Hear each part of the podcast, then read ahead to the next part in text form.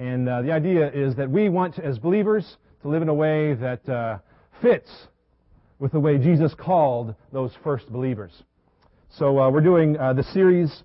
It's called Radical. It's about taking back our faith from the American dream. It's about us becoming the people God's called us to be and, uh, and living life in a way that fits with the terms of the agreement when Jesus called his first disciples in the New Testament. If you have a Bible, and I hope you do, I'd like for you to uh, open up to Matthew there. We're, we're going to be in chapters uh, 9 and 10, mostly in 10 in a bit here. Uh, but we're going to look through some stuff in 9. And uh, I would also invite you to uh, look at the worship guide here in the bulletin there in the beginning of, uh, of sermon notes there. It says, what do you blank and etc. on down there on the inside of the worship guide. I'd like to invite you to follow along. We'll fill in those blanks along the way as, uh, as a way for you to participate in what we're going through today. Let's go ahead and, uh, and pray as we jump in. Father in heaven, it is our heart's desire to serve you. It's our heart's desire to follow as you called. So, Lord, we want to relive those experiences of the first disciples, hearing those words from you to us, so that they would be fresh, so that they would continue to call us, so that wherever we are in our journey with you, Lord, that we would continue to see our life in ways that are a response to your call on our lives. So, Lord, whatever you ask of us, we say yes. Whatever you call, we say yes. However it is that you have challenged us to acknowledge you, we say yes to that, Lord. And so we ask that our time together would be uh, fruitful toward that end, that your Spirit would uh, speak to our hearts and convict us, and also encourage us to continue living as you've called us. We ask this in the name of your Son, Jesus. Amen. So I have a quick question. It's the first blank on your outline. It's a pretty simple question. The question is, what do you fear? What do you fear in life? What are some of your greatest fears? Now, don't worry, we're not going to have a sharing time. We're not going to ask you to raise your hand and, and start to share. Hey, my, my greatest fear is being singled out in the middle of a worship service uh, and asked to share my greatest fear. It's a multi-layered fear there. Uh, but, but just to yourself, as we dive in here, I want to ask you to answer that question for yourself. Maybe even write down a couple things. The question is, what do you fear in life?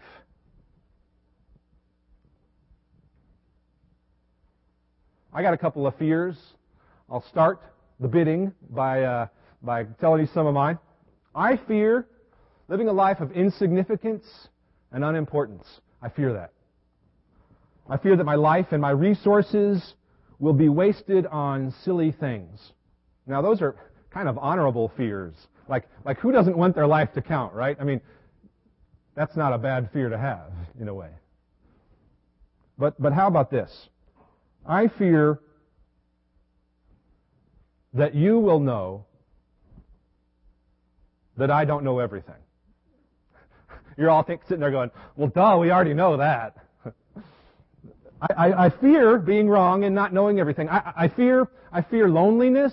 I fear being by myself, and so I like to have a lot of people around, whatever I'm doing. I mean, our staff knows that. I, I drive them out of their minds sometimes. I, you know, I can see it on Tommy's face. I walk in some days, and he's got to be thinking, seriously, again? You've got something else to ask me about? And I, am just, I'm just that kind of a guy. I like to have people around and, and participate with them in, in whatever's going on in my life. Fears in life are, are kind of a funny thing. It causes us to do silly things.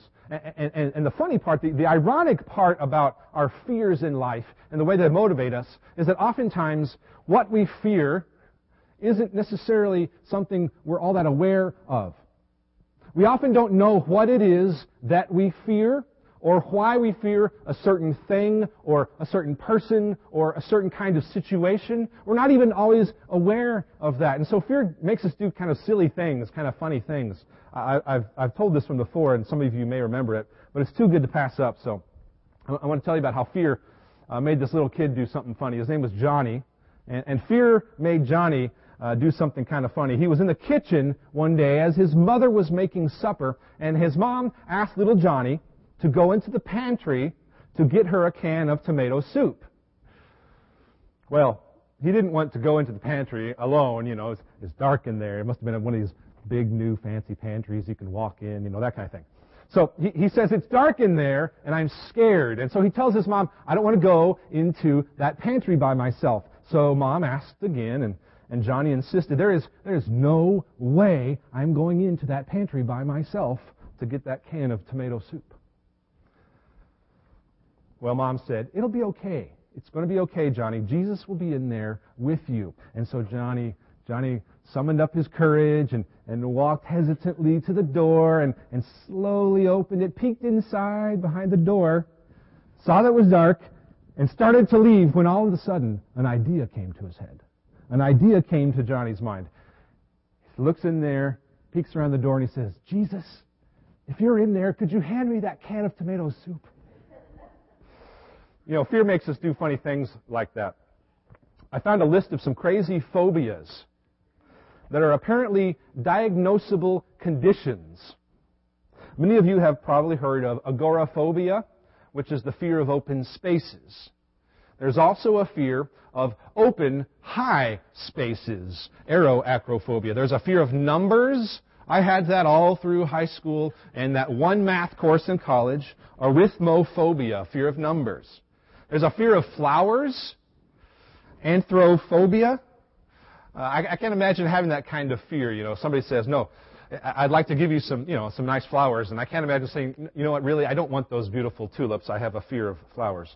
Uh, fear of walking, fear of chickens, fear of garlic, fear of flutes, fear of gold. I don't understand that one. Bring it on. Uh, fear of the northern lights. Some of you have probably heard of this one. Fear of peanut butter getting stuck to the roof of your mouth. And uh, fear of ventriloquists' dummies, animatronic creatures, wax statues, or anything that falsely represent a sentient being.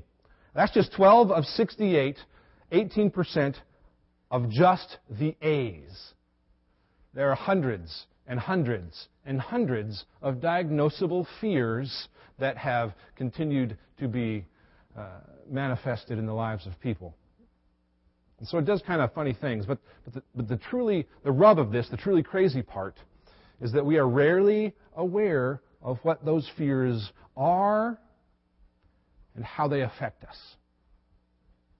We are rarely aware of what those fears are and how they affect us. It is said of the Soviet dictator Joseph Stalin that he so feared for his safety at his residence in Moscow that he had eight bedrooms built and he would randomly pick one each night so that no one would know where he was sleeping. Now, that sounds to us sort of ridiculous, sort of crazy, but it's not just Soviet dictators who are ruled by fears in life. It's us, too. Oftentimes we talk, or we act, we even parent we relate to one another in certain ways because of our fears. Vice versa, sometimes we don't talk, or we don't behave, or we don't parrot in certain kinds of ways because of fear. You see, it's a, it's a motivating factor for our lives, for much of our behavior, the ways we act or that we don't act. The person who doesn't want to speak up for fear of saying something wrong. That's, that's me. I've got that fear. Not the speaking up part so much as the being wrong part. The helicopter parents, maybe you've heard that term. Helicopter parents who hover over their children and refuse to let them to go anywhere for fear of their safety. The person, in fact, the person who hoards what God's given them, is that not motivated by fear, really? We, we struggle in our relationships because of fear. Marriage relationships, years and years can go by in our relationships in our marriage before either spouse begins to realize the kind of hurt and damage from the past, the fears that keep us from relating with one another in open and honest kinds of ways. Fear is defined as an unpleasant emotion that's caused by the belief, the belief that someone or something is dangerous and likely to cause pain. The problematic part of this is that in our efforts to avoid pain and hardship, we learn to live Christian lives that do the same. And, and, we carry that into our relationships with one another at church. We carry that into the way we, we program, the way we put together our ministries. We learn to disciple people into relationship with the local church and our standards of respectability instead of discipling people into relationship with Christ because we fear that somebody is not going to like someone in the way they look or they act in our congregation. What we do is we give in to the lowest common denominator of pain avoidance. This is what we do in our Christian life. We give in to the lowest common denominator of pain avoidance. So that our mission as believers, our mission as believers takes a back seat to our personal dream of peace and security and affluence. Let me say that again because it's the problem with many Christians' lives in America today. Pain avoidance becomes the motivating factor for how it is, why it is that our mission to which Jesus has called us takes a backseat to the American dream of personal peace and affluence. A couple clarifications before we jump into the text of Matthew. We've already said this before, but it's worth saying again. There's nothing wrong with having a lot of money or material resources. Nothing at all. It's a good thing, in fact. Scripture talks about it being a blessing. Nothing wrong with having a lot of material resources as long as they do not become the God of our lives in a way that supplants or replaces God's calling to make disciples. And secondly, to say that we learn to avoid pain doesn't mean that we try to seek it out. No one is suggesting that we seek after suffering, but we are saying that when we avoid pain as a way of the mission of God in our lives taking a back seat, something is wrong. We see that smack dab in the middle of this passage and throughout this passage in Matthew.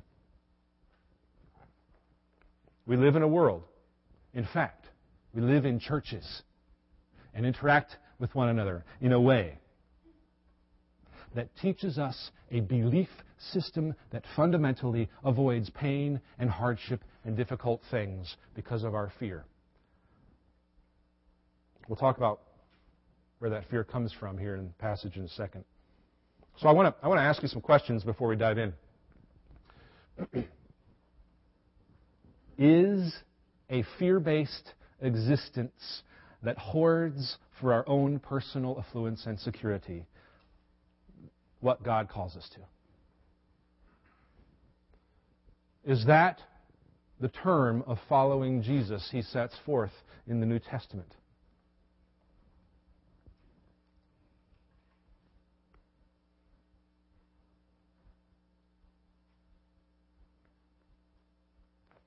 The big idea today is this fear of man. Fear of man starves our lives of gospel purpose.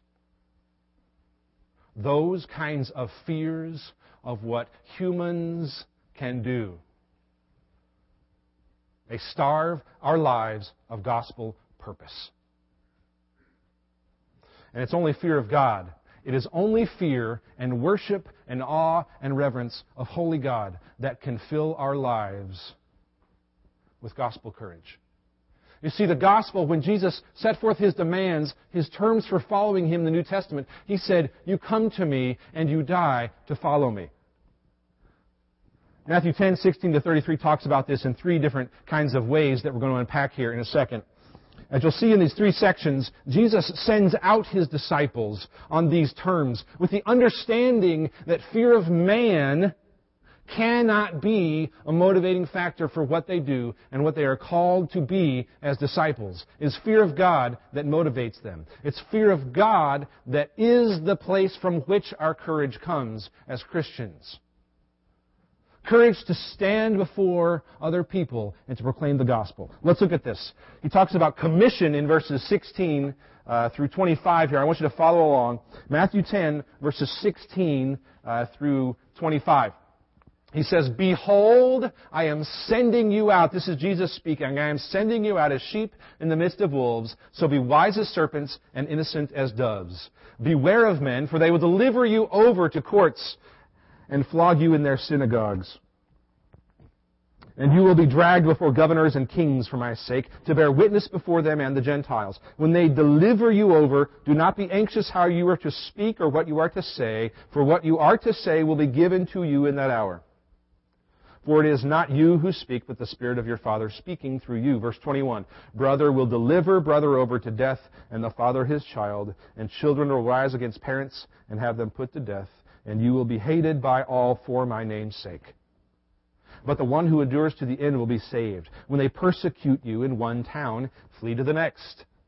For truly I say to you, you will not have gone through all the towns of Israel before the Son of Man comes.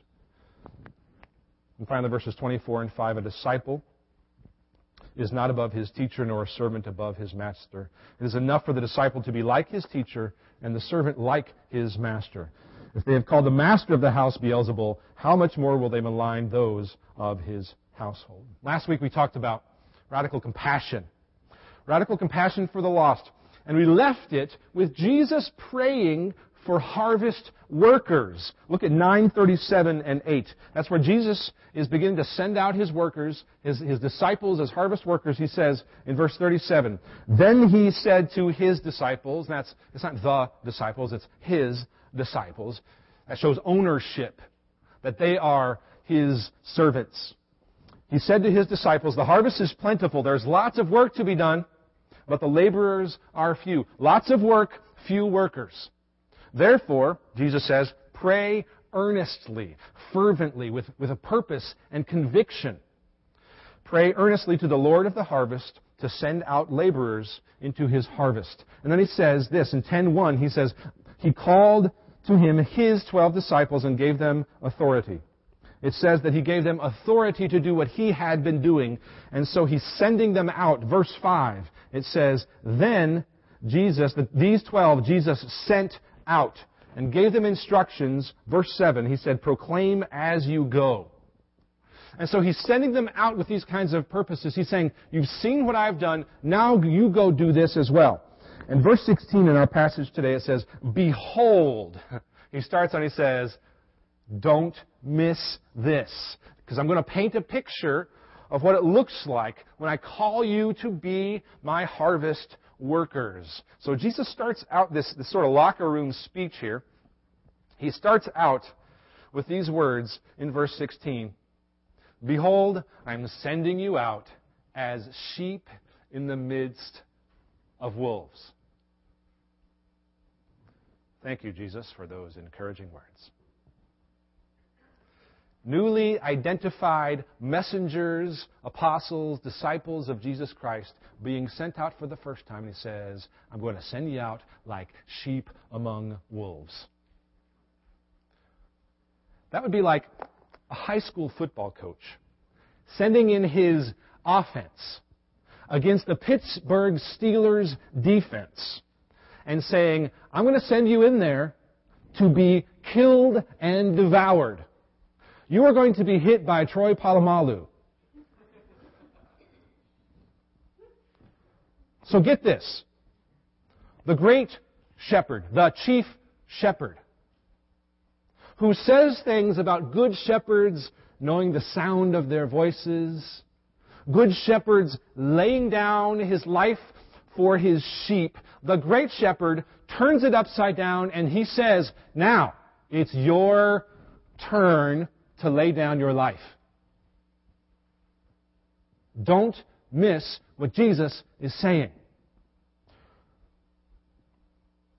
Jesus never hesitated to tell his followers what they might expect if they are truly following in his footsteps. He never hesitated to tell them, here is my task for you at its grimmest, at its worst, and then asking them of all times, do you accept this? This is not, this is not the world's way to win adherents and followers. There's no commercial about the benefits of following Jesus being told here yet. There are plenty of benefits. We'll get to that in a bit. I think this kind of passage, as Jesus is sending out his followers, as he's sending them out for the first time and saying, I'm sending you out as sheep among wolves, is extremely important, even just that one idea of him sending us out as sheep among wolves. Because somehow we gloss over that, don't we? We, we, want, we want the fun parts without the hard things. There's been a lot of press, a lot of articles, conferences, books about the marked absence of men in our churches. And it's often true in many churches.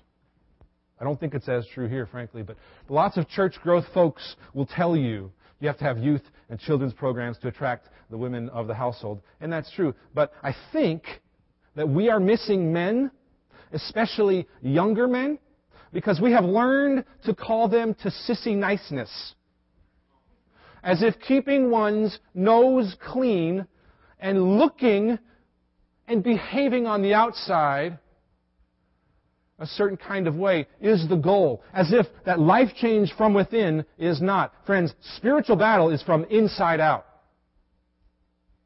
And we have done that kind of thing at the expense of calling men to hard fought depth of integrity and character that is willing to lay down one's life for the cause of the gospel because it's bigger than anything else we will ever be called to. Do we want men? Then call them to die as men fighting a battle.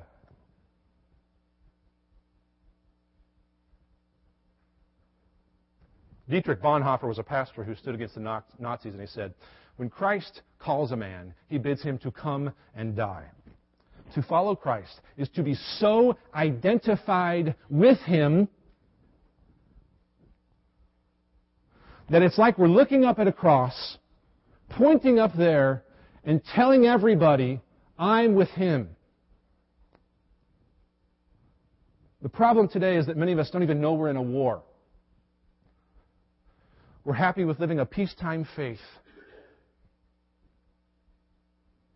That doesn't ask anything hard of us because we have fears that push those things away. Don't, don't ask me. Don't dare ask me to make a sacrifice. And if we want men who will lead families and marriages and children in a way that could be called discipleship, then we need to call them to a life of courage, courageous, life, life-giving, sort of selfless, die to oneself kind of life. Uh, it may be that the church must learn again that we will not attract anyone to follow Jesus by the easy way. It's the call of the heroic, which ultimately speaks to men's and women's hearts. And that's what Jesus is saying in this passage. He's saying, I'm calling you to die. I'm calling to send you out as sheep among wolves. This is about commission of giving up of one's life. but it's not about a blind idiocy. We are called to give up our lives willingly, with eyes wide open, with our minds clearly and deliberately set on it. He says, verse 16, he said, Be wise as serpents and innocent as doves. Be smart. Be above reproach. Be a man or woman of integrity. And then it says, verse 19, when, not if, when they deliver you over, don't be anxious about how you are to speak. He's saying, don't be surprised by any of this. Verse 23, 23, when they persecute you. Not if. When they persecute you in one town, flee to the next. It's almost like Jesus is saying, okay, so just like I've had to do, you're going to go do this too. And as a matter of course, you're going to be thrown out of towns and persecuted. Don't be surprised by that. If they've called the master of the house, if they've called me the evil one, how much more do you think they're going to malign you as you die to oneself to follow me? This is about commission. It's also about encouragement, though. He's sending out the troops with encouraging words in the middle of this. From 20, uh, 26 to 31, he talks about having no fear of them. In other words, you already know it's coming. And them refers back to the wolves and the men in the previous verses. So have no fear of men who are wolves, for nothing is covered that will not be revealed, or hidden that will not be known. You already know what's coming. What I tell you in the dark, say in the light. And what you have heard whispered, proclaim on the housetops. Just keep on proclaiming what I've been telling you and teaching you in our times together. That's what he's saying. And then 28, key passage here, key verse. Do not fear those, that is men, do not fear those who kill the body but cannot kill the soul. Rather fear him who can destroy both soul and body in hell. And him is not Satan here. Him is God. Rather fear him who can destroy both soul and body in hell. When we fear men, our lives are starved of gospel purpose because they become about pleasing the people in our horizontal relationships, and that will get us nowhere. That won't, that won't call anybody to the fight. But when we fear God, our lives will be filled with a gospel courage, willing to do what He's asking us to do here. And He's encouraging them by saying in verse 29, he, he, he does a couple, he has a couple little illustrations to paint the picture. In verse 29, he, he encourages them by saying, Are not two sparrows sold for a penny? And not one of them will fall to the ground apart from your Father. But even the hairs of your head are all numbered. Fear not, therefore, you are of more value than many sparrows. He says, I'm going to send you out as, as sheep among wolves. I'm, I'm going to commission you. But I'm encouraging you. I know you. I created you. I know what you're made for. You'll step up when the time is right because your spirit is filled with my spirit. My spirit is in you because we are fully identified with him. Friends, encouragement is an important part of us becoming the kind of people and congregation that God has called us to. Lastly, it comes with a reward.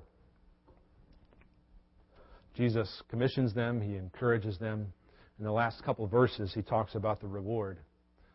Our response brings about a reward. It says this, verse 32 So everyone who acknowledges me before men, I will also acknowledge before my Father who is in heaven.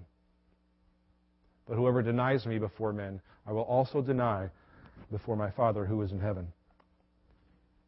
To follow Christ is to be identified with Him.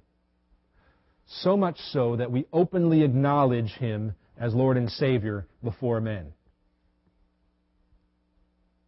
How many believers fear men so much that they will not openly acknowledge Jesus as Lord and Savior for fear of what someone thinks or says?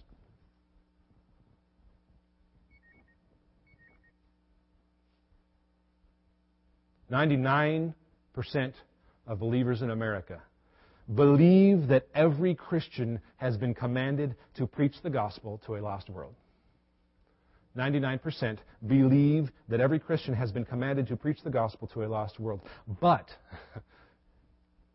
95% outside of their own families have never won a soul to Christ. 85% of all Christians do not consistently witness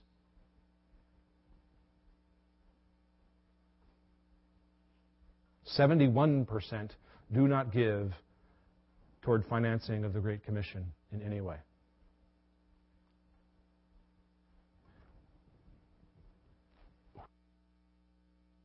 People are going to say or think our lives are starved of gospel purpose.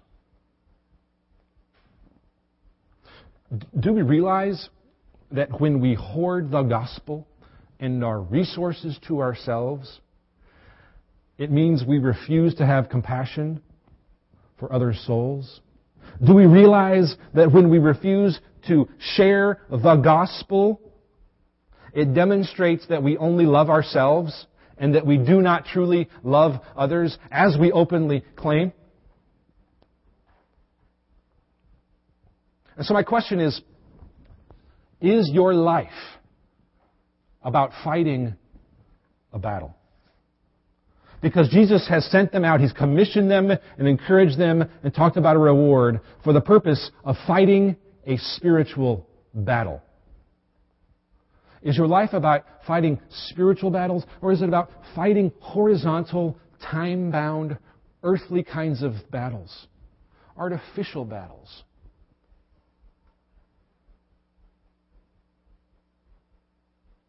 This past Friday, across this country, we recognized the service of military veterans. These were men who clearly understood the stakes in just horizontal terms. They clearly understood what was at stake if they did not fight to the point of death for many of them. How much more are we called with our lives to fight spiritual battles. Having the courage, the desire, as G.K. Chesterton says, the desire to live, but taking the form of readiness to die. I'm going to show a little video that uh, is about courage, but it relates to veterans who have experienced that kind of courage. And it's something that we, that we have emotions stir up in us because we realize what that courage looks like.